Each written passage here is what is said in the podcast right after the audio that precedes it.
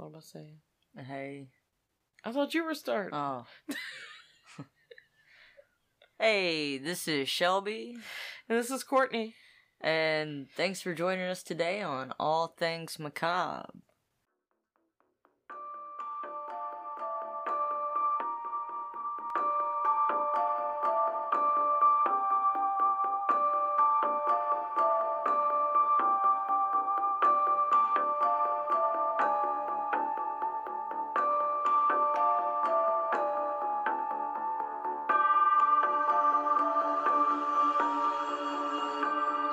On All Things Macabre, we discuss all the things under the topic of odd, weird, true crime, supernatural, and fiction. This podcast contains language and content that is not suitable for all listeners, so listener discretion is advised. If you find a topic we are discussing interesting, we encourage you to do some research on your own. You never know what you may learn. We are just a couple of old friends telling each other stories that we find interesting. And hoping that you'll enjoy and laugh along with us. Through some stories that are weird, true, or fictional that will just make you say, What the fuck? And now for the fun part.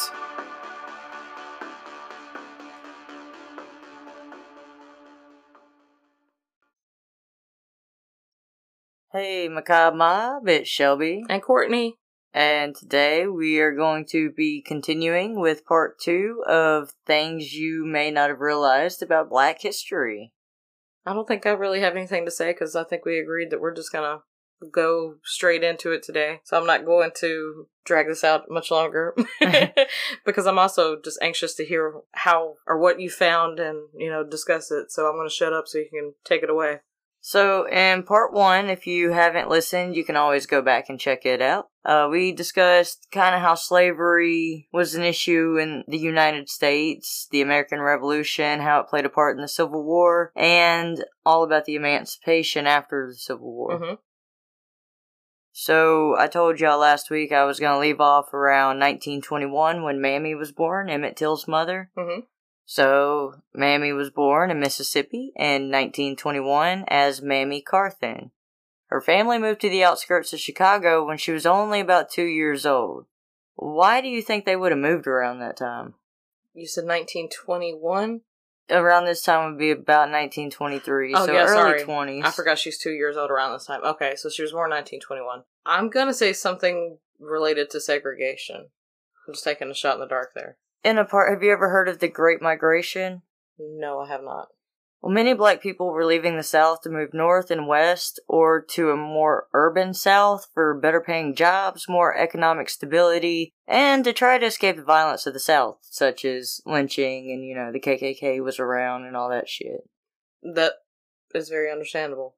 This was known as the Great Migration. It began around 1915 and continued with the first wave until about 1940, and then a second wave happened from 1940 through the 1970s. So somewhat actually recent. I mean, I mean, yes, the 1970s isn't recent, but It's only about I mean- 50 years ago. when I think about this, you know, this is probably going to show how naive I am. When I think about it, I don't think of it as being as recent as the 70s. You That's exactly why I want to bring this into it. Like I said last episode, it's not as history as we think history is. It's a lot more recent. because I really think of it as like 1920s or you know 30s max. But when you said the 70s, I'm like, oh, okay. I wasn't it's still, expecting still that. going on. So when slaves were freed, the South was trying to figure out how to get people to plant and take care of the crops on their land. So landowners were offering cabins for people to stay in during the season, seeds, tools, animals, everything they needed to take care of the crop. But they got it all on credit from the landowner. Have you ever heard of this? So they were able to stay on the land And take care of the and take land. care of the land, and they were given credit. I'm so I'm assuming that means allowed to stay there. They were allowed to stay there and work the land, but at the end of the grow season, the landowner would actually expect a certain yield. That decided if they paid their debt for the seeds and their Okay. stay and such. Okay, I understand where this is going now. Okay, Have you ever heard of that? No, I That's haven't. called sharecropping. sharecropping. Okay, So a lot of times, no matter what was handed to the landowners at the end of the season, seemed like it was never enough. It was never what they expected, so they would the workers would always end up in debt to the landowners. Go figure. This would force people to continue working on the farm for the next season to attempt to work off their debt, and it was nearly impossible to ever pay off with the interest accruing and the unpredictable grow seasons. There was a lot of factors that played into it. There was also the boll weevil was hitting cotton crops, I believe, at that time. I was thinking the second that you talked about them automatically going into debt, that was the first thing that went to my mind was now I'm sure because they have them in that situation, they're going to continue to be like, well, now I'm going to add this to your plate and this to your plate to maintain them being there. You know, because it's kind of like I technically am not allowed to have you as my slave, but I can do this, and this is technically my way of still having you work with me or work for me without it being labeled as air quotations here slavery. Exactly. And there were actually even laws in place that would prevent the workers from leaving the land if they were in debt. So that's exactly what you're saying. They they could actually even be put in jail over their debts. So they What? they had to work off their debt or they were going to be jailed. That uh, this it's So it's up. just a another way to pull slavery out, basically. World War One also had a hand in helping in the Great Migration because of the need for workers in factories such as the auto, the meatpacking, steel, and iron industries. Work was getting a little harder to come by, and cheaper wages were being paid in the South with the whole idea of sharecropping. And so the average black worker was only averaging about 75 cents per day, where in the North, the average black worker could earn about $5 a day. 75 cents for the south a day and $5 a day in the north. That's complete that's that's ridiculous. I It mean, is. but amazing in how big of a difference that is and the way that they're able to get away with it just because or uh, them as in the south they're able to get away with it because they're trying to use the excuse of sharecropping Right. you know so it's like i'm putting all this forward so therefore i'm providing all this for you so you just get this little sprinkle of stuff it's a little manipulative tactic that they're doing so i don't blame black individuals for wanting to go to the north because hell if i was in that situation i would too Yeah, well, Chicago was actually considered the promised land. It had a lot of stories with jobs with good wages, homes with running water, and basic freedoms that were denied in the South. So, you remember the Jim Crow laws Mhm. and segregation. Black people were often forced to live in dilapidated houses and often without running water and not getting opportunities for jobs, education, or really freedom in general. So to hear that a place called Chicago to them, you know, I'm sure they're. Which I mean, in the South, Chicago is still a ways away, no matter where it's, you are in the it's a pretty good way. But you know, to hear that if I travel this way, I'll have running water and actual housing, and I can get paid five dollars a day. yeah. Like hell yeah! It's, it's a big difference. In 1916, the Chicago Defender, which was the leading black newspaper in the city at the time, it started publishing stories about Southerners that made it in the city. Made it as in air quotations, like they made it to there and they were successful. Right? Yes. They also printed lists of churches and other organizations for people to contact for help with travel, housing, and jobs. They routinely printed rules of conduct to help new arrivals adjust and avoid conflict. Some of the things that they would suggest would be don't allow yourself to be drawn into street brawls and don't use liberty to do what you please. It's pretty much just telling them, you know, don't draw any unnecessary attention to themselves. I mean, they're pretty simple rules, especially coming from what you come from in the South. Just mind your business and keep your head down. Yeah. As more black people started to leave the South, the South started to get nervous about their loss of their, quote, labor force. I love love as in very sarcastic, but I love the term of labor force. That's the only way I could think of putting it. I, I mean, it's a great way to explain it, but I just, you know, I want to right, reiterate that that was purely sarcastic Yeah. sarcasm because I know when you were researching this yesterday, Tina had mentioned the black individuals began to leave that more white people started freaking out. Yeah. because they were like, "Well, now we got to fucking work. We have to do all these things. Yeah, so we it's need more exactly to it. stay." Because it was actually, it was the majority of the South's economic infrastructure. Some of the employers actually even started paying higher wages to keep black people there to do the work. It's I mean, it wasn't like $5 a day, but so let's say I'm gonna say like eighty five cent. Yeah, yeah, you know, probably. oh, But because you're lazy and you don't want to do it yourself, so you're yeah, that's you know. that's what I assume. That's actually what I've got in my notes. Was white Southerners, I guess, got scared of having to actually do work. That's exactly what you were saying. So they actually started trying to persuade the newspapers to print stories to scare black people from moving to the north. really? Yeah. And they even started blocking trains and buses that were full of people to go to the north and west and just out of the south. And they wouldn't allow them to leave. They would even beat people for attempting to leave. But they're not under any legal obligation to stay here, No. so they can go wherever the hell they please. Exactly. But, I mean, here they are. They think they can beat them if they stay, beat them if they try to leave. I mean, It's like being in an abusive relationship. Sorry, not it's sorry. awful. But you know, it is awful. Yeah, I. The manipulative factors that are playing into this, and the things that we never were told as kids or growing up, you know, going to school, or, and even when I was in college, I didn't get this far in detail. I didn't So, know a lot of I mean, this. I appreciate for you doing that and giving me and I, you know, opening experience with this. I just, I'm flabbergasted. Sorry, continue. I'll shut up. no, you're fine. We're actually jumping back into Mammy's story here. okay. So, Mammy grew up with a mother, Alma, and she said that she was a good teacher, once even making her stay up until 3 a.m., drilling her on multiplication tables, just to have to get up the next morning to be at school by 8 a.m. She was a good nurturer, making sure just about everybody in the neighborhood was fed, and she was a firm disciplinarian with a strong Mississippi bred church value. So she was a great homemaker, but used, you know, good morals and tried to raise her children adequately or make sure that the neighborhood kids were taken care of, I'm assuming. Yeah. And poor Mammy sounds like she was going through it and having to wake up or stay up until 3 o'clock in the morning. But she doing- wanted her to have the best. She wanted her to be the best. I, I respect that, though. I really do. I'm not mad at it. The only thing that she really wasn't good at was talking about some things that she needed to know in life. Such as what? Well, when she was six, her mother told her, if you go around here kissing boys, you'll come up in a family way. Later that year, a boy kissed her at a birthday party on the mouth and she slapped him and ran away. She just knew she was pregnant. Oh, no. So when her mom came home, she was actually gagging herself in the bathroom with a toothbrush, and her mom was just like, "What's wrong with you?" And she's like, you know, she told her she was pregnant. Oh, my God. She told her she was pregnant, and then her mom simply dismissed it and walked off.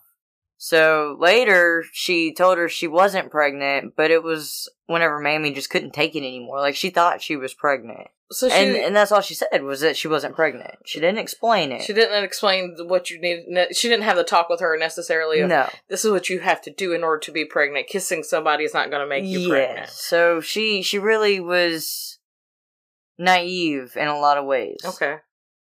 Most black girls dropped out of school by the age of 16 in that area to get married. In fact, she was considered an old maid because she had waited until she finished high school to get married. She was 18.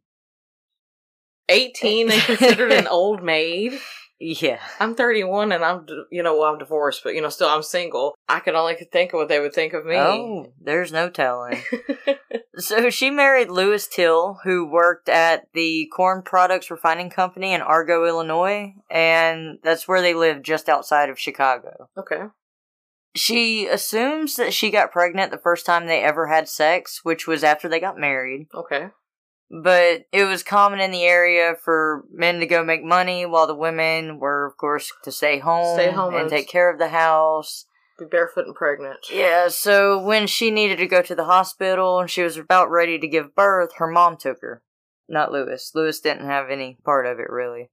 She was taken to Cook County Hospital, which was a public hospital, so they would treat black people, but that didn't mean that they would treat them well. I see where this is going. Mammy was put into a room with another lady who was screaming and cursing, and she tried to comfort her after everyone left. She kind of got to know her a little bit, kind of. She frightened Mammy because she just didn't understand why this woman wanted to kill that man, and she would tell Mammy that she would soon find out why. So obviously, this lady was pregnant and going through some pain, and it scared the hell out of Mammy. Okay, I was confused for a minute. I'm following now. So she means that man as in the person that got her pregnant. Okay. And oh, I'm not, oh, I'm so slow for this one. I'm slowly catching up to what you're meaning. I actually don't have it in here, but in the book I was reading, she understood whenever she was trying to give birth. That's where I was. Fall- that's why I said I'm slowly starting to react to what is happening. That Mamie is about to really understand. Oh, bless her heart.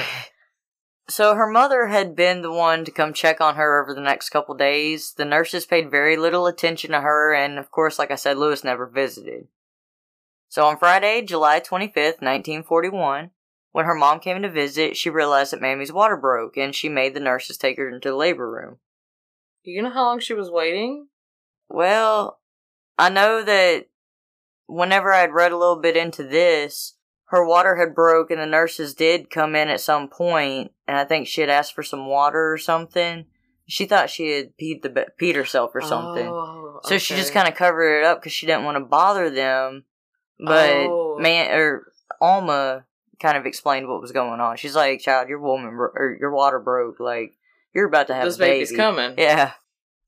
So whenever she got back into the labor room, she learned that the baby was breached, Oh, which no. you know is coming out butt first. Yes.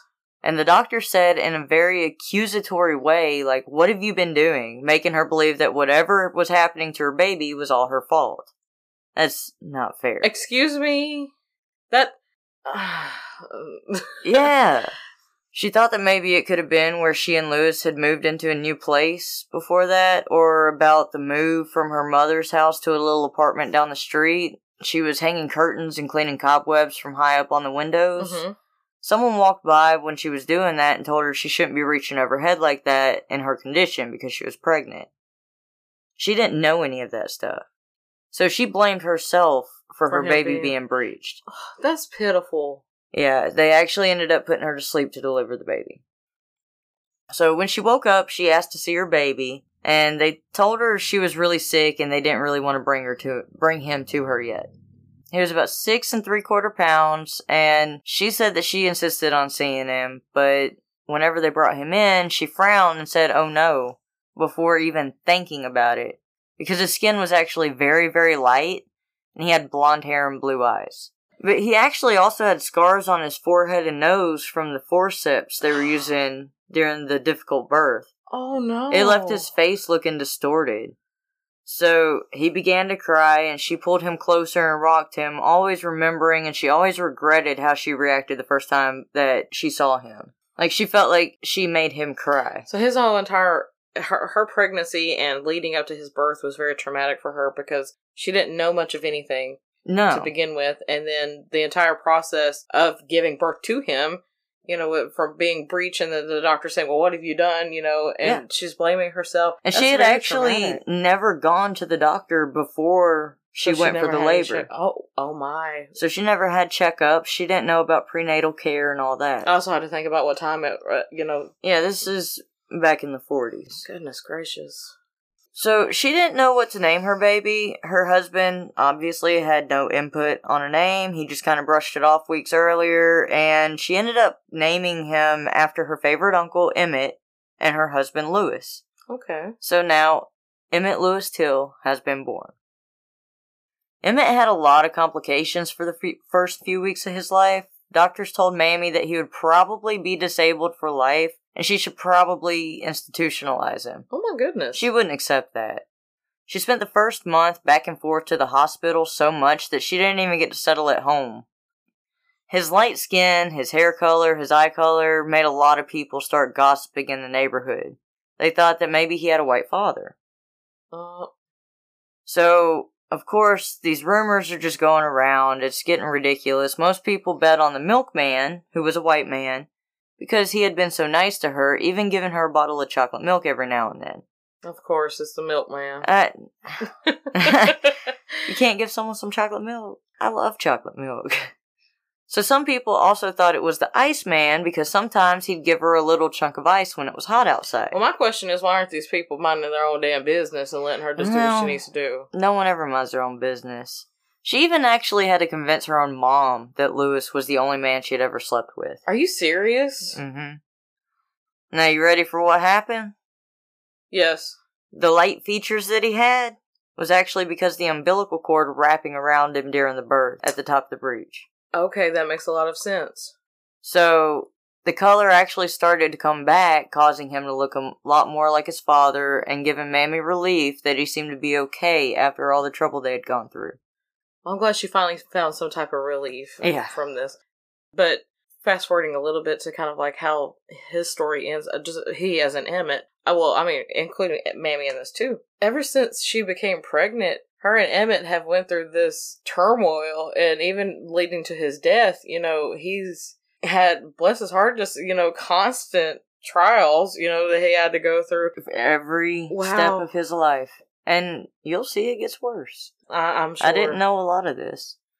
So, before Emmett was even born, a young family friend would bring Mammy things all the time, announcing that they were for little Bobo. Bobo. And the, the name just stuck. So, after he was born, he was most commonly in the area known as Bobo. That's cute. So, you'll actually hear me throughout here sometimes call him Emmett and sometimes Mhm, call him Bobo. Bo or Okay. Bobo. Okay. She pampered him and bathed him constantly. It actually caused his cheeks to get real rosy because she didn't know until her mom told her that Castile soap was actually too harsh for him. So She was just trying to take care of him. Yeah. It it made her feel so awful. She doesn't know any better. No.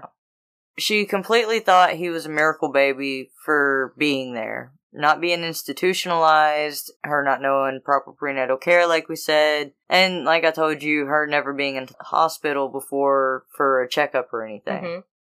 she wasn't able to work. Well, I guess she was able to work, but she wasn't working at the time. Mhm. And Lewis had his own problems with money, so they couldn't even afford a bassinet. Emmett actually slept in a dresser drawer in their room. Wow. So Lewis was a big, strapping amateur boxer that always looked like he was all business. He loved to gamble all the time on the way home, often causing him to get home late after drinking with no money. Okay, because I was beginning to question where the fuck's Lewis and why is he not trying to help take care of his child? But okay, Yeah. now you're explaining. So he would often come home ready to blame her, and she kind of learned this pattern pretty quickly. So one day he came in and started a fight about some greens her mother had made her. He really had a thing about their close relationship. He hated it. Oh yeah, of course. Emmett was actually spending this current time with Alma, so he wasn't there. Okay, well that's good for. And Okay. Mammy actually had a friend over, and he told Mammy not to put the greens in her mouth. And her friend actually was like, Alright, this is my cue. I'm gonna go ahead and get up and leave. So she left. She paid him no attention and she started to eat. So he punched her and choked her until she coughed up the greens. Then he kept squeezing harder until she blacked out. Excuse me. Crazy. It's crazy. When she regained consciousness, no one was around and she decided that she had to act quickly before he came back. So she took a fireplace poker and put it over on the wood stove and heated it up real good. And then she filled a pot with water and she put it on the stove to boil. Then she cut the lights out and she just waited. Okay, I'm interested to see where this is going. So while she was waiting, of course she's sitting there thinking about the relationship with the man she had married. hmm And she had married him just about a year before. Oh, so this is early. Yeah, and she started thinking about their first date. At the time, they went to Berg's drugstore and he asked her if she wanted a banana split. She was actually insulted and asked if she wasn't good enough for a whole banana for herself.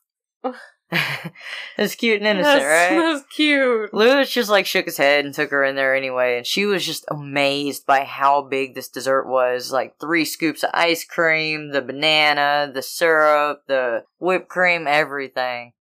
She she was even more surprised whenever he told the clerk that they were going to eat there to not worry about packaging them to go. Now you gotta remember this is still segregated Yeah, in the north. Yes. That's I mean that's why I gave you that look, which of course you know they everybody can't see. Yeah. but um that's really bold, but I, It is I really respect bold. it. Okay. So they went and sat in a booth near the window, and she was so nervous she could hardly even enjoy her banana That's split. so unfortunate. As she was about to take a bite, Mr. Berg, the owner, rushed out, really upset, shouting, Mammy, you know better than this. I'm gonna tell Alma. And Lewis just stood up super slowly and intimidated him. I mean, this dude was 5'11, and, I mean, he was an amateur boxer. He had a pretty big stature, you know? Mm-hmm. Mr. Berg backed off without him ever saying a word, then calmly sat back down and he just asked if she liked the banana split. Mammy was so worried about how she was going to explain it to her mom that she didn't even really notice the other black people on the street that were passing and then they were coming back because they were so shocked to see Seeing a black black couple couple sitting sit- in the window at that restaurant that they know they weren't supposed to be sitting in. So, to her surprise, they started actually coming in and ordering stuff and sitting in other booths. And from that day on, she really admired Lewis and looked up to him because they were known as the ones that ended segregation in this little drugstore. Wow. Going back, she thought about her first date. Lewis comes in and he's calling Mammy. Mammy sounded real sweet and pitiful, sincere. She decided she wasn't going to fall for it. She grabbed a boiling pot of water, and she threw it at him, and all she heard was him ha- having this blood curdling scream and run out of the apartment. So she grabbed the poker just in case he came back.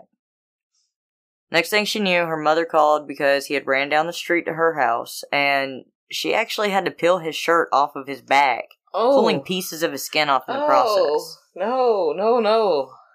So Mammy explained to her what had happened, and her mom actually called the police because she was like, you know what? I'm gonna have your back this time. You're not gonna be choked out and all that. So yeah, I, we got this. So the police didn't arrest him. They were like, you know what? I think this guy's been punished enough.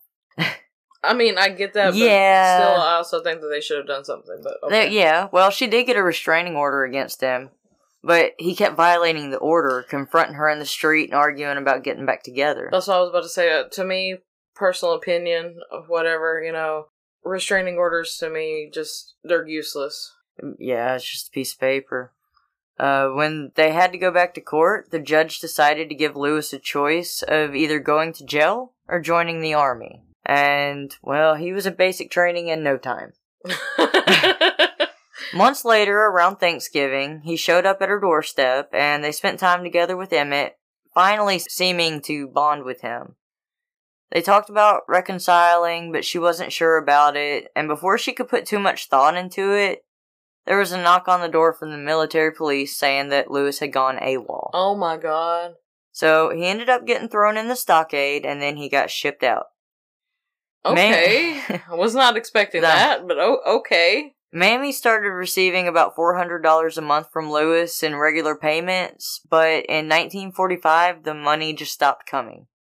Two weeks before Emmett's fourth birthday, Mammy received a telegram that Lewis was killed in Italy and the army returned a few personal belongings of his to her.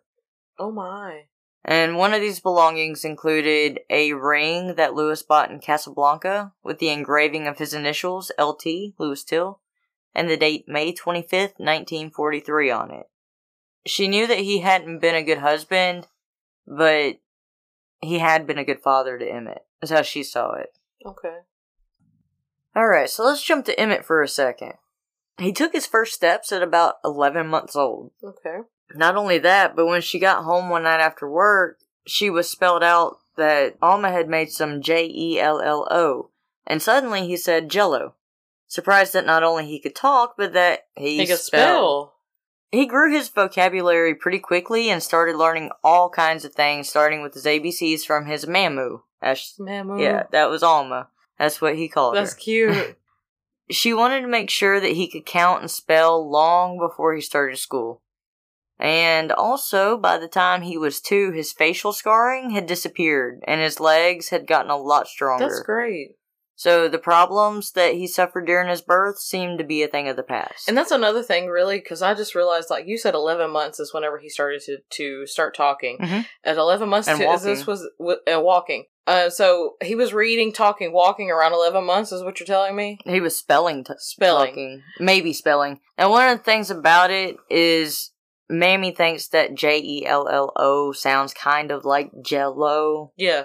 So she's not 100% sure if he caught the spelling or if he Still, just figured it out, but that's smart. But I mean, for him to go through all of what he did when he was Yeah. born, you know, you would think that there would be some type of delay. But he that shows goes to prove that you know you continue to work with somebody, Yes. it will go. To, it You it just keep keep trying. pays off. Wow. Sorry, I'm mm. interrupting again. No. By the time Emmett was three, he was always either in front of the house or in the enclosed yard they had, and it seemed to be pretty much a meeting place for the whole neighborhood. Everyone loved hanging out with Bo and playing with him. That's cute. Plus, he had a lot of toys to play with. I mean, he was a little spoiled after he started getting money and, you know, from his dad back in the time. And then Mamu was taking care of him too. Mammy, all of them. So by 1947, her cousins Hallie and Wheeler Parker were ready to move up north from Mississippi with their three kids. Bo had actually become friends with all three of the kids, but he really developed a special relationship with Wheeler Jr. Okay. He was about seven at the time, about two years older than Emmett. They were always close and would sometimes get into stuff, such as jumping off the back porch with a high railing, even though Mammy would tell them to stop. And he'd be like, oh no, it's alright, Ma, look, and then do it again. Thrill like, seeker. yeah. Sometime during the summer after he turned six, he really seemed to deflate by the time he would have to come inside. And that was really odd because he always seemed to have unlimited energy. A couple days later, she realized that he would be active all day long and then just fall into this slump at night. And then his temperature would start to soar at night too. oh no. So at first they tried some home remedies, but they didn't see any improvement. In fact, he was starting to get worse. So they decided to call the doctor and they found out that he had polio. Oh no. Like I said, it, it gets worse. There's more. At that time, polio was pretty much just as bad as the death sentence. It wouldn't necessarily kill you, but it would take away your ability to be able to do anything to Yes. live. It takes away your motor abilities. He was taken to the hospital by a police squad car. why a why a police squad car? They actually didn't have a car at the time, and they couldn't find anyone to take them, so they tried a private ambulance service, and they turned them down. I'll have to think race and Yep. So eventually, after getting to the hospital and all that, he had to be quarantined at home, but he eventually recovered and he was up and running again. Great. He actually didn't lose any of his motor skills, but it had caused some muscle damage and it left him with a stutter, especially whenever he got real excited or nervous. Okay. So that's the famous stutter you've heard was, about. and that's why I said okay that way because I was like that explains why he had the stutter. Okay. Now remember, this kid is still six years old, and he's always looking for something to do to make money, such as helping the milkman, not his father, carry bottles from the truck to front doors of customers on the block. The milkman would give him a bottle of chocolate milk for his trouble. That's cute. He would also pick up bottles in alleyways and collect deposits on them, so he was making a little cash. He's hustling at He- six. at six years old. He would even walk down to the train yard and collect the spilled coal on the way, and then he'd bring it back to the neighborhood and sell it for like 25 cents. Okay. But his favorite job was delivering ice. He'd run ahead of the ice truck and collect the orders, like go up and knock on their doors and see what they wanted, and then he'd run back to the truck and he would tell them how much the customer wanted. So sometimes he'd give Bo a chunk of ice on hot days, but he'd also pay him a quarter. Okay. I I'm just I'm shocked at the motivation that a six year old has. And he didn't need a job. He had everything he needed. He needed to work as a sense of place in his world, as a sense of belonging and contributing and self value. I understand that. So I'm really impressed with this kid at six years old. I was gonna say to be that self aware at six. I know teenagers that have none of that. Same. Sometimes Mammy would socialize with her cousins Ruby and Juanita. One time, Juanita took Mammy to her fiance's house, and that's where Mammy met the next door neighbor, Pink Bradley. Pink Bradley. He had a really good job at the Chrysler Corporation. They were actually having a lot of overtime, so they were really known to have good money at that time. And he was a dark, sturdy 5'10 and really appeared to be a nice person and a strong man. He really got along with Emmett and would do anything that Mammy asked him to do with Emmett. Oh, sweet. Okay, Pink. But she didn't really notice. He never took initiative to do it on his own. So eventually, Emmett just kind of took himself out of the picture. Okay. She actually ended up marrying Pink May 5th, 1951, only about three or four months after they'd started seeing each other. So didn't waste no time. All right, mammy. Yeah, Get well, almost as soon as things were getting settled, Pink got laid off and started to show his true colors. Are you fucking kidding me? Yeah. So of course he was coming in saying I'm hungry and wondering why she didn't have food ready by the time he was home and she's like, "Well, shouldn't you be out looking for a job?" Preach, sister. And He even Oh. insisted that if he told her to get up at 3 in the morning and make him some biscuits, that she better get the batter going. the audacity. Right. So she ended up letting Pink come in and out of their lives until 1952 when he came over and grabbed a bottle of Johnnie Walker Black Label, which she kept for parties and stuff. uh huh. And he picked up the phone and started making plans with someone to go somewhere. So Mamie was like, hold up, grabbed the phone out of his hand and found out that the other person on the phone was Margaret. Margaret. And she was like, oh, well, I'm Pink's wife. Excuse me? Yeah. So, Margaret said that she was Pink's wife? no. No, Oh, Ma- no, no, Mammy said she was oh, oh, wife. She's like, excuse me, I don't, uh, you know, hi, Margaret, I'm Pink's wife. So you're talking. Ooh. Yeah. Get so here he is making plans with this lady. Well, he ends up going out anyway. Of course. And when he gets back, he found out that all the locks had been changed. Mm-hmm. Not only that, Mammy threw all of his clothes out of the second story window. I don't blame her. I don't either. so this left Mammy and Emmett all on their own, closer than ever, looking out for each other and taking care of each other. Facts. A week after this, Pink actually stopped by and he found out that Emmett was sick. He had like a bug or something. And he asked to see him, but before he even got to Emmett's room, he was already talking stupid about what he ought to do to Mammy. So Emmett overheard this and he had actually gotten out of bed and decided to come see what was going on. But before he got over to them, he stopped by the kitchen and grabbed a butcher's knife. Oh shit. It froze Mammy and Pink. They had no idea what to do.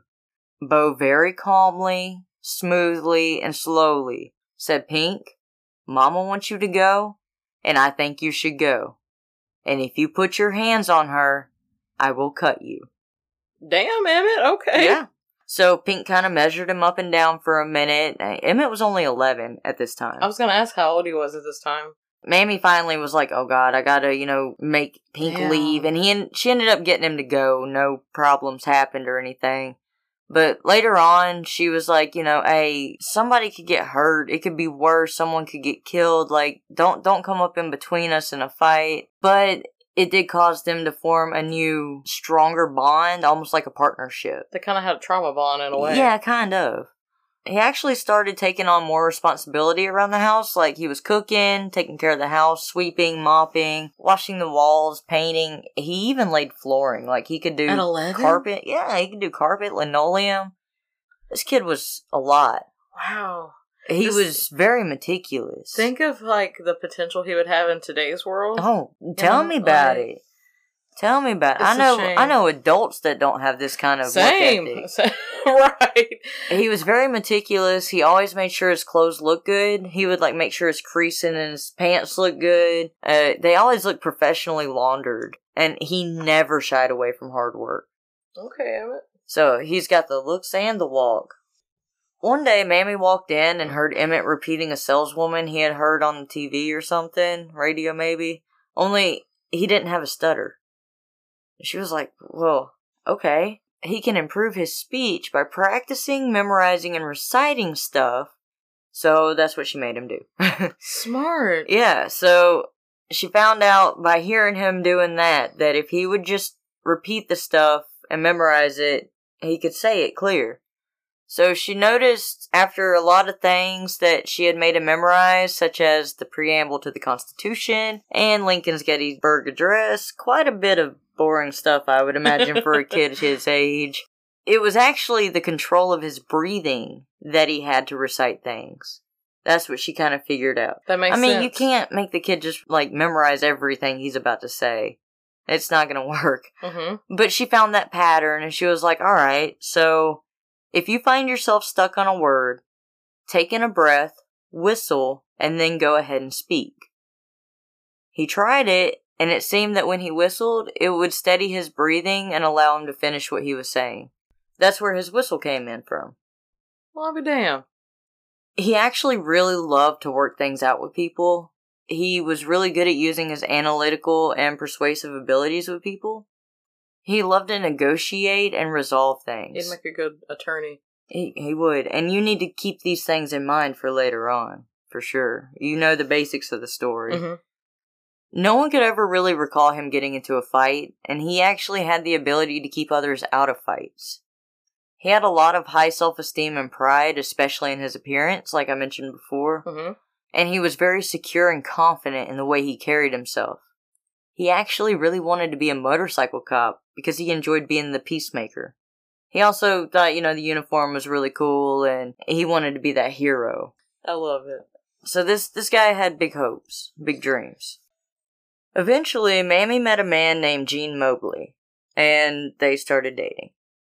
One day, he came over to dinner, and he complimented her on the meal and said that he was going to marry her, just playing around. He turned to Emmett and was like, I want to marry her.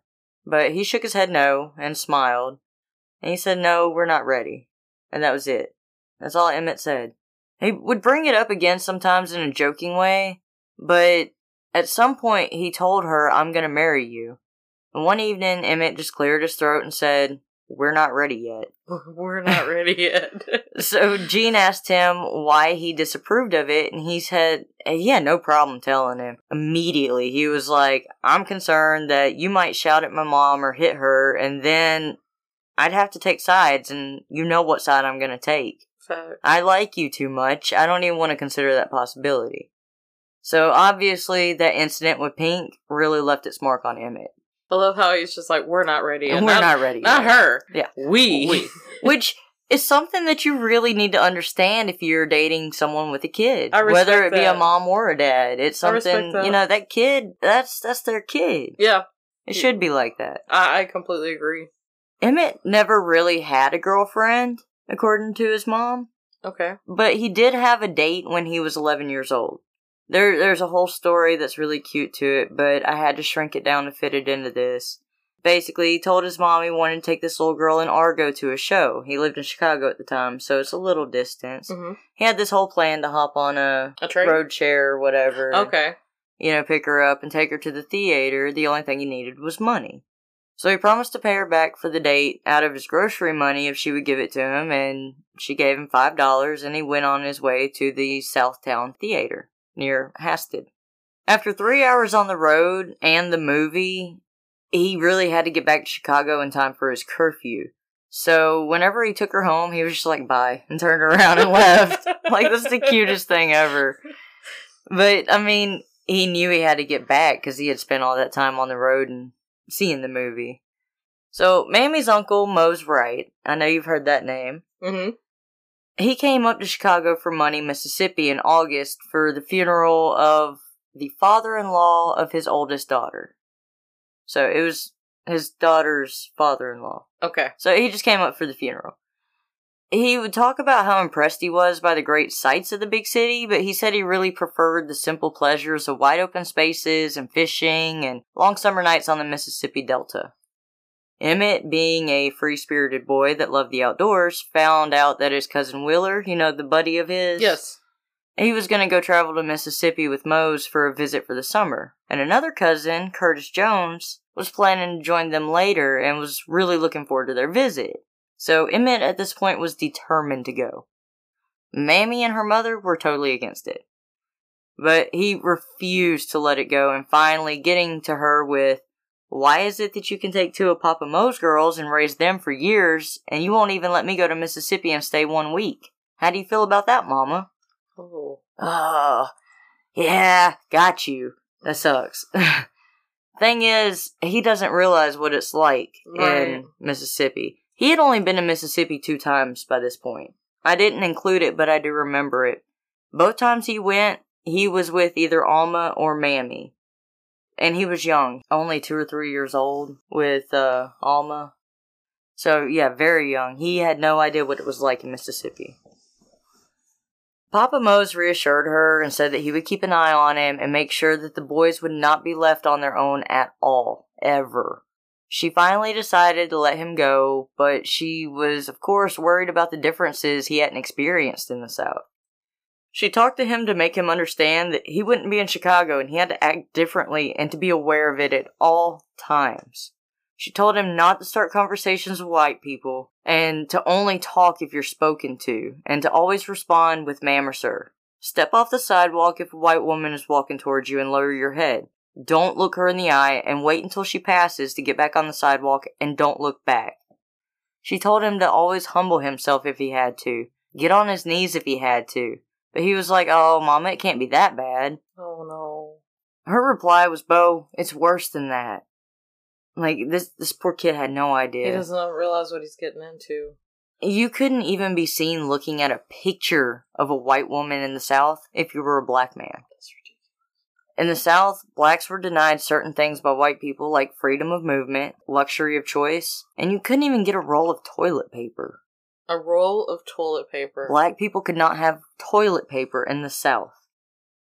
Mammy had never actually told Emmett about his father's death other than he had been killed overseas and that he was a soldier in World War II. Okay. He was actually court martialed on two counts of rape and a count of murder in Italy. Holy shit.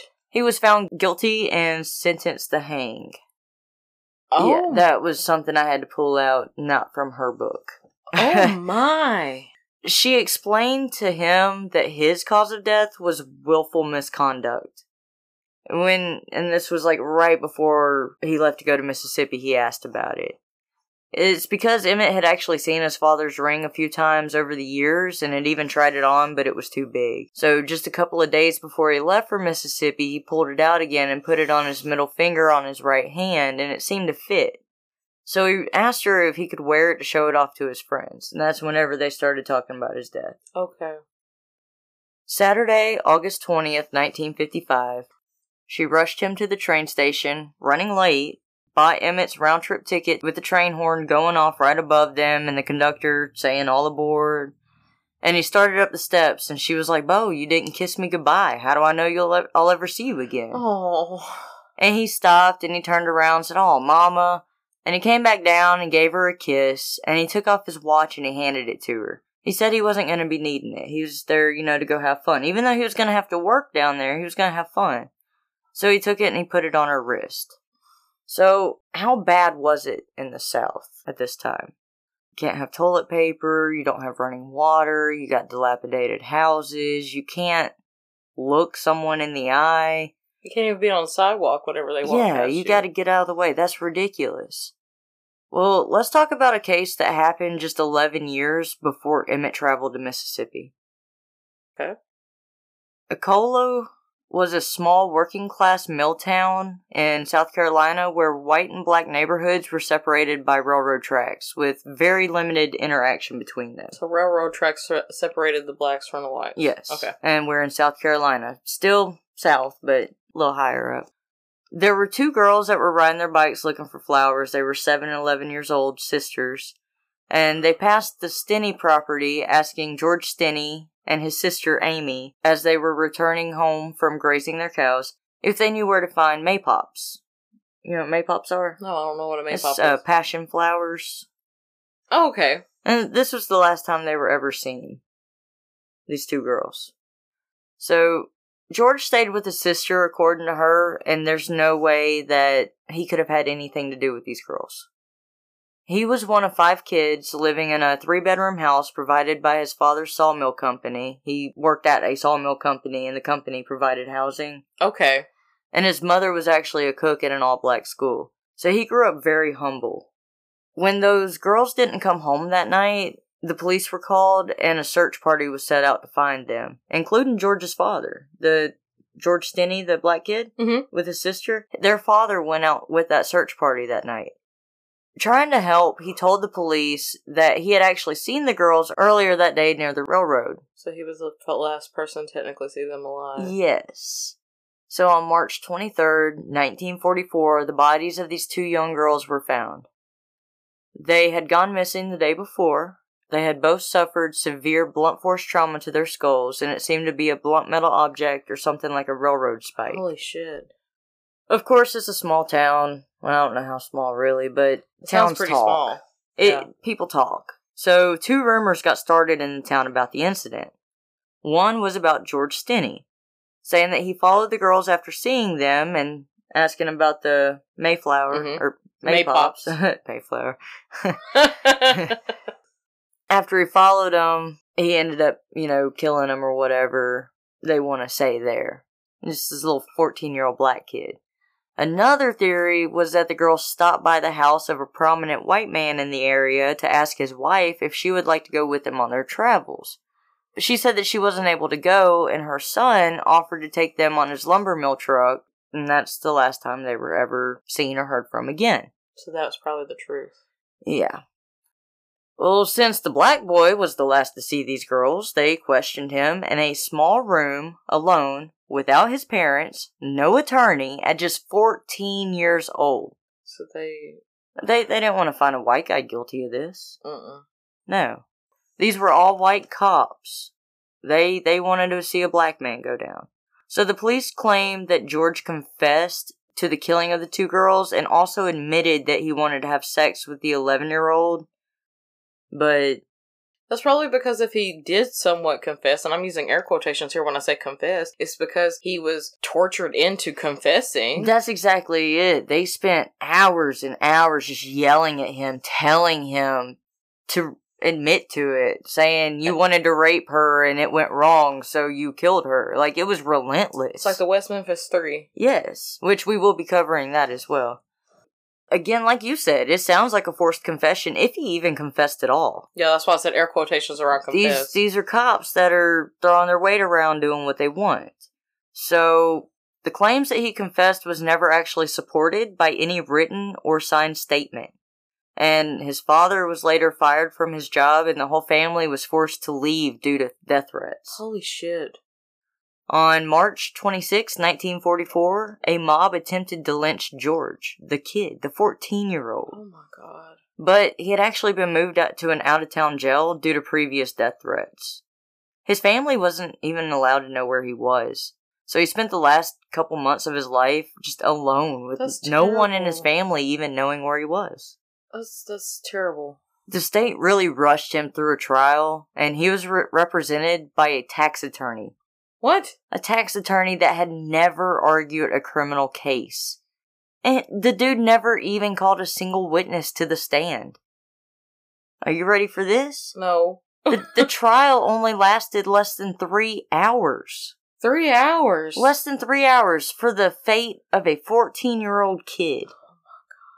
And the deliberations of the all white jury, Uh, I'm sure they're all men too. yeah, it only took 10 minutes. Ten minutes. Yeah, there were actually no black people allowed in the courthouse, not even his family. So, obviously, this is not a jury of his peers. At the time, it was pretty divided in that town 50 50. There wasn't a single black man even in that courthouse other than that poor kid. Heartbreaking for him.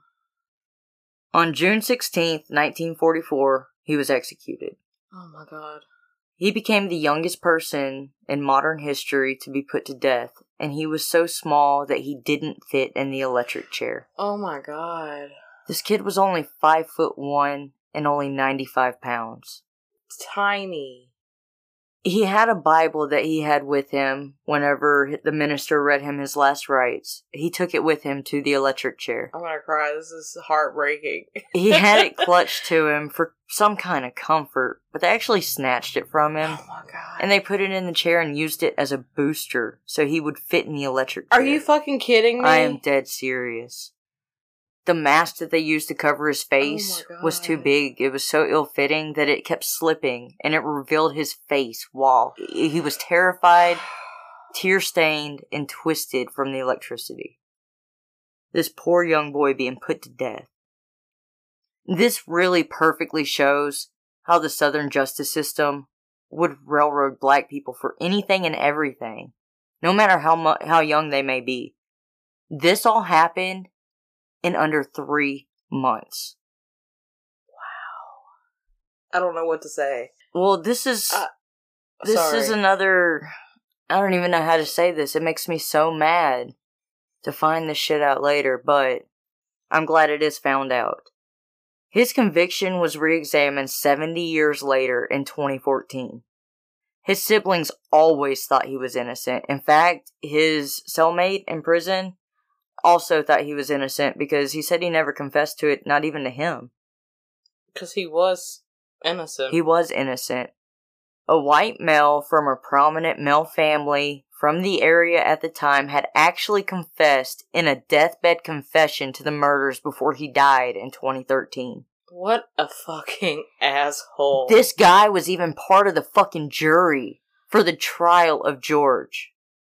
Are you serious? I am so serious. So you watched a kid die knowing that you were the one who did this and you watched him take the fall for you. You took the vote on his death. Oh my god. That's narcissistic.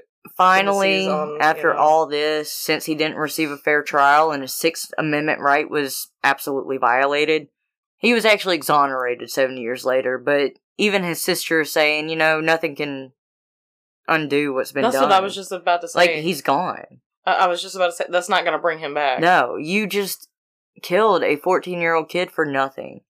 Just because you're being a racial prick. So that kind of gives you an understanding of how quick they are to point the finger at any black person in the South. And this happened in the North as well, but it wasn't as common.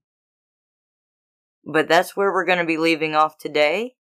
And whenever we pick back up on the next episode, we will be talking about Emmett Till arriving in Mississippi and how that went down. It's one hell of a way to end it. Thanks. You know, Yeah, me crying well. and being emotional because I was not ready for that. But Well, unfortunately, this is Black History Month. It's not going to be pleasant. I, I expected that, but I'm just saying.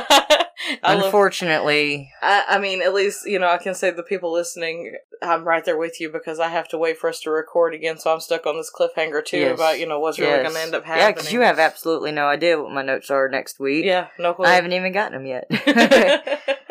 but this is definitely something that needs to be touched on. I've heard people in the past say, well, black people have a history month. Why can't white people have a history month? Because You- we're assholes, that's why. No, you don't want to have to need a history month. Exactly. Look at what they had to go through for a history month. It's Right. sad. And the other reason why, you know, they're, and I'm all for a Black History Month. Let me I- say that before I say what. I'm about to say. But uh, to me, it's kind of like because of all the shitty things that we did as hum- white individual humans, you know, to our fellow peers that are, you know, a different skin color than we are. Now we're realizing that we fucked up. So now we're taking finally an entire month to show our thanks back to that. The shortest month of the year. But uh, okay, of course, yeah, right, yeah. Yeah. So, unfortunately, these are not going to be necessarily happy this month, but it's stuff that needs to be said. It definitely does. it's things that you may not have realized about Black history. I didn't know any of the stuff that you talked about today. I Yeah. didn't know none of it. A lot of my sources actually came from Mamie Till Mobley herself and a that book I was reading, Death of Mhm. Innocence. So, it's as accurate as I can get it, and I hope that you all have learned something as well. For for sure, yeah. Because I mean, I know I definitely did. Yeah. yeah. well, Um, I'm waiting for next time, but I've got to. Hopefully, next time I'll be emotionally prepared for the story. it's it's gonna be a rough tearjerker too. oh, here. So until next time, I'll have me a box of tissues and I'll be ready. I'll get you some Xanax or something.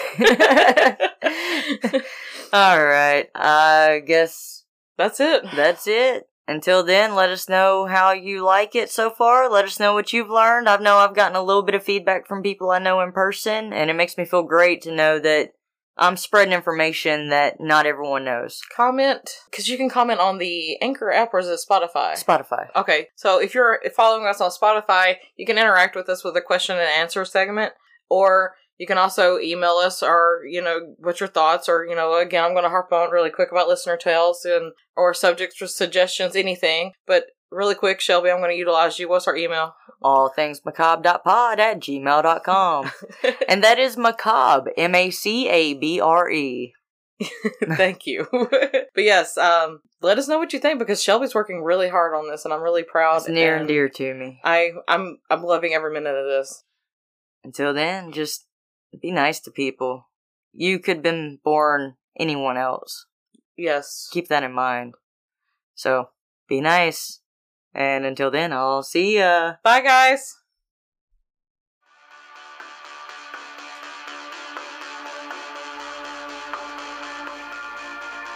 All research is done by Shelby Hutchins, Courtney Pylant, and Tina Collins. A special thanks to Tina Collins for managing us, and we are a lot to manage.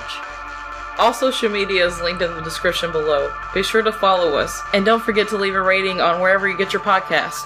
If you have an interesting topic that you'd like to hear on our podcast, please email it to allthingsmacabre.pod at gmail.com. That's M A C A B R E. Did this episode make you say, What the fuck?